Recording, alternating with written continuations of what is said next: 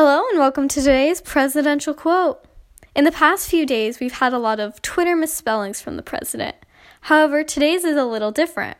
While it may seem like a mistake nobody could have made when speaking out loud, the president made a very interesting mistake while talking to reporters about the Mueller report and the investigation.